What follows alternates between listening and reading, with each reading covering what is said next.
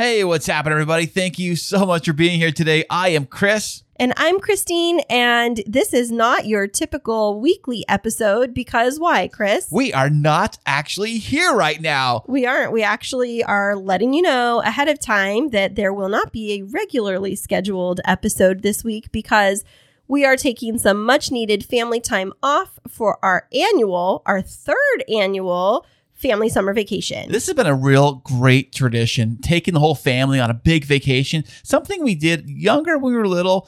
My vacations really kind of turned more into going to Vegas a lot of times, Yeah. because it was cheaper and easier to get to. They're so close. This time, as you hear this, we will be in the sunny state of Florida. Definitely. This is our first time as an entire family flying somewhere all together. If you remember last year when I went to go pick up Clover from the breeder up in Seattle, I did a solo trip with the three boys, the two littles. It was their first time on an airplane.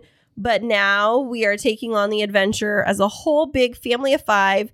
Last two summers, we did road trips but we're keeping with the tradition and we're kicking off this family vacation before we go into the land of Mickey and Minnie Oh boy. with a visit to one of our nation's beautiful national parks. Oh, yeah? Everglades National Park. Where the swamps are at? yeah, it's beautiful though. I really love the Everglades. I mean, I'm not going to go wading through them, but I think that they're so remarkable. It's such a great ecosystem. And we'll, by the time you're hearing this, we'll probably be on one of those boats with the uh, big fan in the back.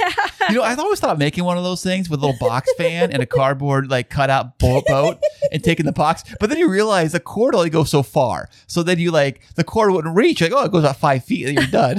if it even pushes you, it probably won't. But Well, we hope that you will take this week to listen back to one of your favorite episodes from the past. Maybe you want to listen to one of our episodes from our previous summer vacations, and you can rest assured that once we return, we're going to give you a whole rundown on all of the highs and the lows and everything in between. I did want to tell you, Kris, I was posting on Instagram a little bit ago today um, that like our itinerary, not day by day, but just giving like a my followers a little overview of what our itinerary looks like because it's pretty detailed. And I was like, send help. It's wine o'clock. These parents are going to need a vacation from the vacation.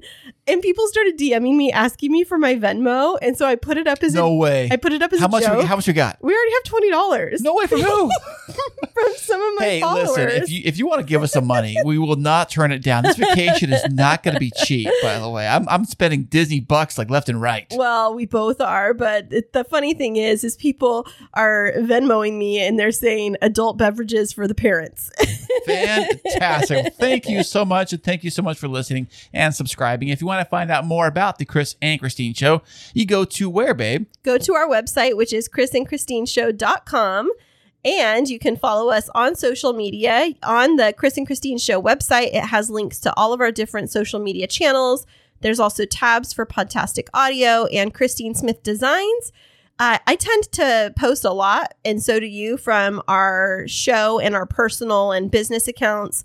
So you can definitely follow along with us this week as we are living it up for my first Disney World trip ever. Your first time since you've, yeah, for like you're ancient. So I don't know, like in the last 50 years, first time. Uh, yeah, I was there. I was there actually with a shovel, digging the, the dirt, breaking ground. You know it is. You know, I was delivering the gas when it was built. Those little whippersnappers. right back when they actually used coal. They actually was sludge. They actually uh, the you know for the lamps and stuff. They needed Yeah. to burn the oil. But we are leaving early tomorrow morning. We just wanted to let you all know we appreciate you. And we're just taking much needed time for our kiddos to be able to focus on them. We hope you enjoy some Kris and Kristine show memories. Tune in to a past episode, and we'll be back with you Next week.